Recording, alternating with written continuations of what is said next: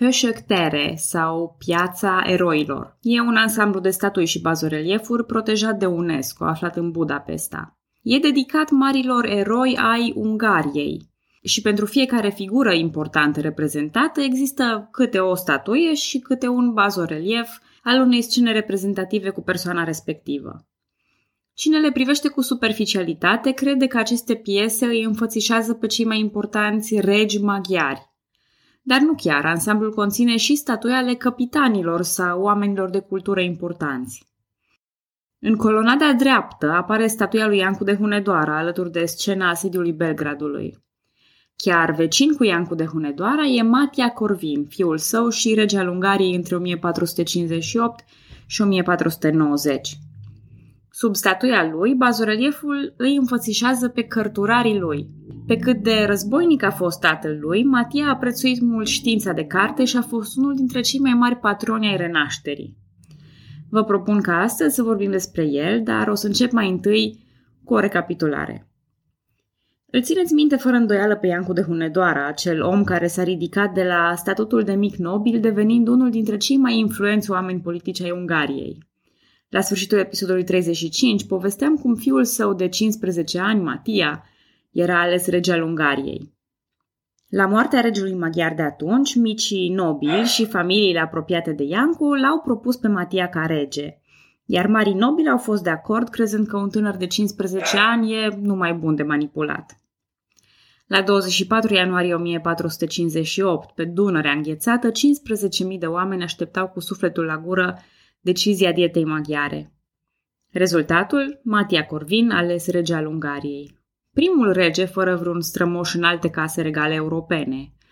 Nici vreun Habsburg austriac, nici vreun iaghelo polonez. Pur și simplu fiul unui self-made man. Această premieră a fost una dintre cele mai fericite decizii ale maghiarilor, Matia Corvin fiind onorat drept unul dintre cei mai mari regi ai Ungariei. Bună, numele meu este Călina și astăzi voi vorbi despre Transilvania și Ungaria în timpul domniei lui Matei Corvin. Folosesc numele de Matei Corvin ca o convenție, el fiind preluat în mod eronat în limba română. Botezat după Sfântul Matia și nu după Apostolul Matei, varianta în limba maghiară este Matioș. În română, aceasta coincide aproximativ cu Mateiaș, diminutivul de la Matei. Eu o să-mi cer iertare de la bun început și voi folosi această greșeală încetățenită. A, și încă ceva, cred că v-ați plictisit de veșnicele dezbateri cu privire la cine e român, cine e maghiar, cine e cu noi strigă o, dar la Matei e oarecum inevitabil. Vom vedea așadar pe parcursul episodului că regele își asumă în mare parte moștenirea sa vlahă atunci când îi convine. Dar haideți să nu anticipăm că sunt și lucruri mai interesante decât scormonitul prin etnia omului.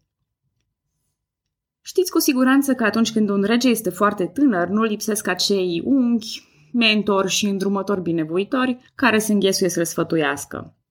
Și asta evident nu din bunătatea inimii, ci din dorința de a fi păpușarul unei marionete, arogându-și puterea din umbră. Dar Matei a desfințat regența Marelui Palatin Garai și l-a plasat pe unchiul său, Mihail Silaghi, în funcție de guvernator pe 5 ani. Visul lui Matei nu se oprea la Ungaria. El voia să-și extindă autoritatea așa cum a făcut-o Sigismund de Luxemburg înaintea lui. Modelul lui Sigismund de Luxemburg și modelul propriului său tată aveau să influențeze întreaga carieră politică a lui Matei. Mai întâi, el a recuperat coroana Ungariei de la Frederic al III-lea de Habsburg, care, țineți minte, avea și el pretenții la tronul maghiar. Chiar papa a mediat conflictul, iar Matei și-a căpătat coroana în schimbul unor promisiuni, anume că se va angaja într-o campanie anti-otomană. Apoi se orientează spre coroana Boemiei. În 1468 a început campanii de ocupare a teritoriilor boeme. În 1474 stăpânea Moravia, Silezia și Lausitz și era recunoscut ca rege al Boemiei. Neînțelegerile cu Frederic de Habsburg, aplanate doar temporar de papa, au izbucnit din nou, ceea ce l-a dus pe Matei la ocuparea unei mari părți din Austria, inclusiv Viena. Așadar, până în 1478, atenția lui Matei Corvin s-a îndreptat mai ales spre lupte și dispute politice vestice. Aceste acțiunile sale au avut succes și nimeni nu s-ar fi gândit să-l blameze în vreun fel pe Matei pentru că și-a urmărit propriile scopuri. Însă această orientare vestică avea să fie dezastroasă pentru estul Europei, mai ales pentru statele dintre Imperiul Otoman și Ungaria. În episoadele anterioare am mai vorbit despre Matei Corvin și probabil că s-a văzut acest aspect.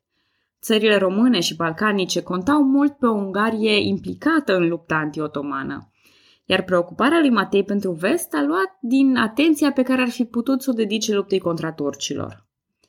De altfel, predecesorul și modelul lui Matei Corvin, Sigismund de Luxemburg, înțelegea prea bine că statele tampon precum țara românească, Serbia, Bosnia și Herțegovina trebuie menținute ca vasali, în eventualitatea unei viitoare expansiuni otomane. Iar relațiile acestea de vasalitate, țineți minte că nu erau relații ca de la stăpân la slugă, ci relații în care și subordonații trebuie protejați și trebuie ținuți mulțumiți. Normal și logic, că altfel nu ar avea cu ce sau de ce să lupte pentru suzeran. În schimb, ce se întâmplase cu acești vasali acum? Serbia și Bosnia erau reduse la statutul de pașalâc. Herțegovina era sub ocupație otomană, iar domnul țării românești era, în genere, de la Radul cel Frumos încolo, a servit turcilor. Spre deosebire de tatăl său, care nu ar fi refuzat niciodată o luptă contra turcilor, Matei Corvin încerca pe cât posibil să evite orice conflict mare cu aceștia. Iancu vedea fiecare eșec împotriva turcilor ca fiind temporar, fiind sigur că lupta trebuie continuată cu orice preț. Matei învățase altă lecție din aceste bătălii. Cu toate acestea, el trebuia să întrețină, cel puțin în fața papei și a puterilor occidentale, mitul Ungariei ca mare luptător împotriva turcilor. Acest mit îi aducea lui Matei nu doar faimă, dar și finanțare din partea papei și reputație internațională bună. Efortul de a promite cruciade și de a prelua aprecieri era unul infim. Iar regele maghiar știa exact cum să navigheze apele învolburate dintre promisiuni și fapte, păstrându-și astfel reputația. Mai cucerește o bucățică din Bosnia, mai scrii pape când vasalii tăi câștigă vreo bătălie împotriva turcilor, mai trimiți câte un contingent dispensabil în ajutorul altora și uite așa, te poți concentra asupra propriilor probleme. Mai trebuie spus că în anii 1480 Matei a reformat sistemul de apărare, punând un capitan suprem în fruntea teritoriilor sudice. Acest capitan administra cetățile de la Belgrad și până la turnul Severin. Nu voi insista asupra relațiilor cu țara românească și Moldova, pentru că le-am acoperit în episoadele anterioare. Bun, deci pornind de la prezumția că Matei Corvin nu s-a prea bătut cu turcii și că Ungaria era într-o poziție bună, ca mare putere centrală europeană, atunci cu ce își ocupa el timpul? Și aici vine cea mai frumoasă parte pe care maghiarii au onorat-o și pentru care Matei și-a cucerit bunul renume. Matei Corvin, deși personaj episodic în lupta cu Turcia, a fost un mare rege al culturii. Un rege renascentist, preocupat de cărți, știință și artă. Marele lui merit a fost cel de a aduce în Ungaria și implicit în Transilvania deschiderea către noi posibilități, într-o vreme în care puține state își puneau această problemă. Matei Corvin vorbea germana, ceha, italiana și latina. Era un mare cititor și mereu atras de idei noi, de artă și de cultură. Soția lui, Beatrice din Napoli, a facilitat legătura cu italienii renascentiști. Pe un asemenea fundal cultural, vă dați seama că renașterea a prins noi rădăcini în Ungaria, în deplina susținerea lui Matei. El era fascinat de toate lucrurile noi pe care le propuneau umaniștii. A invitat la curtea sa și la masa sa pe unii dintre cei mai înțelepți oameni ai timpului. Foarte mulți cărturari italieni au devenit oaspeți la curtea maghiară. Antonio Bonfini, Pietro Banzano, Francesco Bandini, Marsilio Ficino și alții. Antonio Bonfini avea să devină biograful lui Matei. Marsilio Ficino avea să-i vorbească regelui despre conceptul regelui filozof, preluat de la Platon. Un astfel de rege reunește în sine puterea și înțelepciunea. Și e de la sine înțeles că Matei Corvin a fost cucerit de această idee și a încercat să o pună în aplicare. Un alt renascentist, astronomul Johannes Regiomontanus, i-a construit lui Matei un observator astronomic.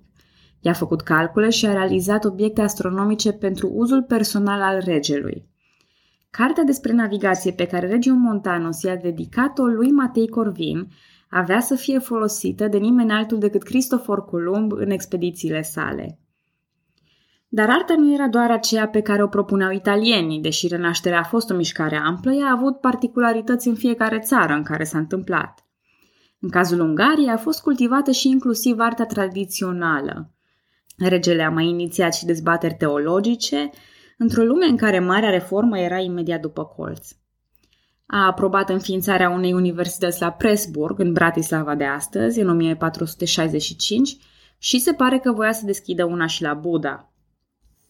Unul dintre cele mai mari proiecte întreprinse de Matei Corvin a fost Biblioteca Corviniană. El a început să colecționeze cărți în jurul anului 1460 și pur și simplu nu s-a mai oprit. La moartea regelui în 1490, biblioteca avea peste 3000 de index, fiecare conținând 4-5.000 de lucrări. Printre ele, lucrări clasice grecești și latine.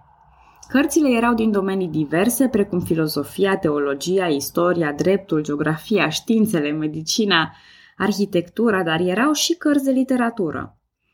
Din păcate, majoritatea au fost distruse în invazia turcilor din 1541. Câteva dintre lucrări au supraviețuit din fericire și sunt la păstrare și astăzi în Ungaria și în restul Europei, fiind protejate de UNESCO. Biblioteca Corviniană era în timpul lui Matei Corvin cea mai mare bibliotecă după cea a Vaticanului. Întreprinderea regelui maghiar l-a inspirat și pe Lorenzo de Medici să înființeze o bibliotecă proprie cu lucrări grecolatine. Unele dintre aceste lucrări, atât din Biblioteca Corviniană cât și din cea lui Lorenzo de Medici, erau singurele copii ale unor cărți antice. Regele maghiar angajase și copiști, meșteri în legarea cărților și ilustratori. Acum, o să încerc să explic un lucru dificil. Poate că episoadele anterioare i-au atras lui Matei o oarecare antipatie. Nu l-a ajutat nici pe Vlad Țepeș, nici pe Ștefan cel Mare, care erau eroii pozitive ai acelor episoade. Ba chiar s-a luptat cu Ștefan la Baia sau și-a adjudicat victoriile sale antiotomane. Și asta e, e just dintr-un oarecare punct de vedere. Dar prinși în rollercoasterul luptei antiotomane, uităm că trebuie făcute și alte lucruri. Oamenii sunt diversi, iar impactul pozitiv sau negativ pe care l-au asupra istoriei le corespunde ca diversitate. Matei Corvin a fost un dar către cultură, știință și iluminare. Toate cele întreprinse de el au fost spre binele propriei sale populații, însă aceasta s-a revărsat și asupra țărilor din jur. Am vorbit mult despre schimbările sociale și despre sfârșitul evului mediu. Era cazul ca Europa să intre într-o nouă etapă, iar Matei Corvin a grăbit această evoluție prin faptele lui. Și acum veți spune sigur că populația de rând a rămas pe din afară, că ei nu aveau acces la știința de carte. Acest lucru este fals. Matei Corvin sprijina tinerii cu apetență spre știință, fără a face caz de originea lor socială. Nicolae Batori a fost fiu de aristocrat, dar Petru Varda era un fiu de târgoveț modest, iar Toma Bocoții era fiul unui țăran și nimic mai mult. Apoi lucrurile încep să se abată și asupra populației de sus în jos. Ideea de principe filozof ducea la acțiuni iluminate. Administrația trebuia ca o oglindă a lui Matei Corvin să fie la fel de iluminată.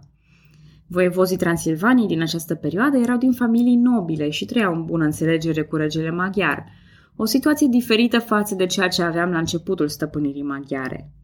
Asta se datorează și noilor structuri de stat, mai puțin sălbatice și mai puțin centrate pe vasalitatea medievală clasică. Unul dintre voievozii Transilvaniei din această perioadă care merită menționat este Balaj Maghiar, care a fost și comandantul oștilor maghiare trimise spre ajutorul lui Ștefan cel Mare în bătălia de la Podul Înalt. În Transilvania lucrurile se schimbă lent. Arhitectura e primul lucru care apare diferit, mai ales la clădirile instituțiilor și în casele marilor nobili. Sistemul medieval se dezmorțește, însă avea să fie multă vreme până când putem vorbi de o schimbare efectivă. Însă pe măsură ce slăbește strânsura vechiului sistem medieval de vasalitate, în același timp devine mai accesibilă problema etnicilor români. Apropo de etnici români, fie, hai să o discutăm și pe asta, era sau nu Matei Corvin român. Adevărul este că pe nobilii care l-au propus ca rege al Ungariei nu interesa aproape deloc originea vlaha lui Matei. Matei Corvin a fost un bun maghiar, indiferent de originele sale etnice. Așa cum Carol I și Ferdinand au fost unii dintre cei mai buni români, chiar dacă erau nemți. Matei nu se ascundea nicăieri, nu avea nicio problemă cu ascendența sa. Frederic de Habsburg îl numează flemitor natus avalaho patre, adică născut din tată român. Unii nobili îl porecleau tot cu rea intenție crăișorul românilor. Ne, dar asta se întâmplă peste tot. Numiți voi un singur politician de succes care să nu fie poreclit sau ironizat în vreun fel. Singura problemă reală cu sângele lui Matei era aceea că nu aparținea unei case regale, iar prințesele curtate de el îl refuzau constant. Și atunci Matei Corvin a găsit o soluție. Fără să-și dea seama, avea să ajute enorm cauza românilor peste ani și ani. Am mai spus că Matei Corvin era un mare cititor, inclusiv un cititor al istoriei. El cunoștea prea bine originile romane ale vlahilor din ceea ce citise. Mai mult în apropierea castelului Huniazilor există ruine pe care Matei le cunoscuse, ruine atât ale dacilor cât și ale romanilor. Așa că Matei s-a identificat tocmai prin originile sale românești cu vechii romani. A inventat aproape de la zero mitul unei familii romane numite Corvina – prin care putea răspunde caselor regale europene că, de fapt, el are cea mai nobilă și cea mai veche ascendență posibilă. Acum, asta e foarte important. Nu știm cât de mult credea el însuși în această ascendență nobilă, dar știm că s-a străduit să o popularizeze. Umaniștii italieni de la Curtea Regală au scris mult despre originea romană a românilor și a lui Matei implicit. Această literatură va fi folosită mai târziu, cei drept, mult mai târziu, pentru a justifica emanciparea românilor. Un fel de pe noi nu ne credeți, dar uite ce zic cărturarii și regele vostru care nouă ne dau dreptate.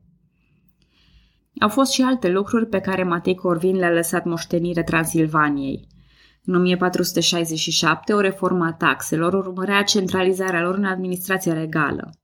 Vămile au fost trecute în responsabilitatea lui Ioan Ernust, un comerciant evreu convertit la catolicism. Tot în atribuțiile sale se afla și administrarea ocnelor de sare. Aceasta a cauzat o mare revoltă în Transilvania, întreaga situație. Reprezentanții celor trei stări s-au raliat la Mănăștur, astăzi fiind cartier al orașului Cluj-Napoca, și au declarat că vor lupta pentru libertatea Ungariei. Matei Corvina a înăbușit revolta, iar liderii ei au fost trași în țeapă, decapitați și torturați. De altfel, el a bănuit și pe Ștefan cel Mare că a sprijinit această revoltă și de aceea și pornit spre Moldova. După cum deja știți, această aventură s-a oprit prin bătălia de la Baia. Dar ceea ce e important aici este să notăm o altă evoluție în politica Transilvaniei. Iată că cele trei stări slăbesc treptat în favoarea administrației centralizate. Și acesta e doar un simptom al schimbărilor sociale și al evoluției statului. Exact ce numesc eu o piatră de temelie în evenimentele ce vor urma. Alte reforme ale lui Matei care vor afecta pe termen lung Transilvania au fost formarea unei armate profesionale numită Fechete Sereg sau Legiunea Neagră. Prin această armată compusă mai ales din mercenari, Matei Corvin se desprinde și mai mult de necesitatea de a avea vasali locali – diminuând drepturile nobilor locali. De asemenea, el a reformat întreaga administrație și dreptul. Lucrurile chiar începeau să arate mult mai bine pentru românii din Transilvania. Cine știe cât ar fi putut realiza acest rege filozof dacă domnea mai mult? Din păcate a murit la vârsta de 47 de ani. Suferind de gută, după 1489 era cărat cu o litieră pentru că nu mai putea umbla. Pe data de 5 aprilie 1490, în Duminica Florilor, am mâncat o smochină care s-a dovedit a fi stricată, după care s-a simțit instant agitat și apoi aleșinat. A doua zi nu mai putea vorbi. După o zi întreagă de suferință, a murit. Supozițiile cu privire la moartea lui variază de la un simplu atac de cord sau un atac cerebral până chiar la o trăvire, Gurile rele, prietenele noastre gurile rele, spun că Smochina a fost otrăvită de însăși soția lui, regina Beatrice. I-a urmat la tron Vladislav al II-lea, pe care l-am disecat chiar în episodul anterior și care s-a dovedit a fi mult mai maleabil în fața dietei maghiare, urmând toate indicațiile acesteia. Acum, întrebarea firească e de ce vorbim despre acest mare rege al Ungariei într-un podcast numit Istoria României, că omologul meu de la Istoria Germaniei, dacă acest podcast există, poate că nu se preocupă prea tare de regii României din familia Hohenzollern. Dacă nu ați intuit deja din conținutul episodului, ce urmăresc eu să arăt aici este că niciodată în istorie lucrurile nu se întâmplă de pe o zi pe alta. Și nu se întâmplă de unele singure. Europa trece printr-un fel de adolescență rebelă în care vechile standarde sunt renegate. Iar Matei Corvin, în loc să încerce să suprime acest val, l-a îmbrățișat pe deplin. Fără să-și dea seama și fără să ia vreo măsură directă și concretă, Matei Corvin a pus câteva pietre de temelie importante în emanciparea românilor din Transilvania. Majoritatea criticilor consideră că evul mediu s-a încheiat la căderea Constantinopolului în 1453, dar că, totuși, data ieșirii din evul mediu depinde mult de la regiune la regiune. În general, se consideră că țările române au ieșit mai târziu. Eu voi alege acest moment pentru a încheia povestea evului mediu pe teritoriile țărilor române.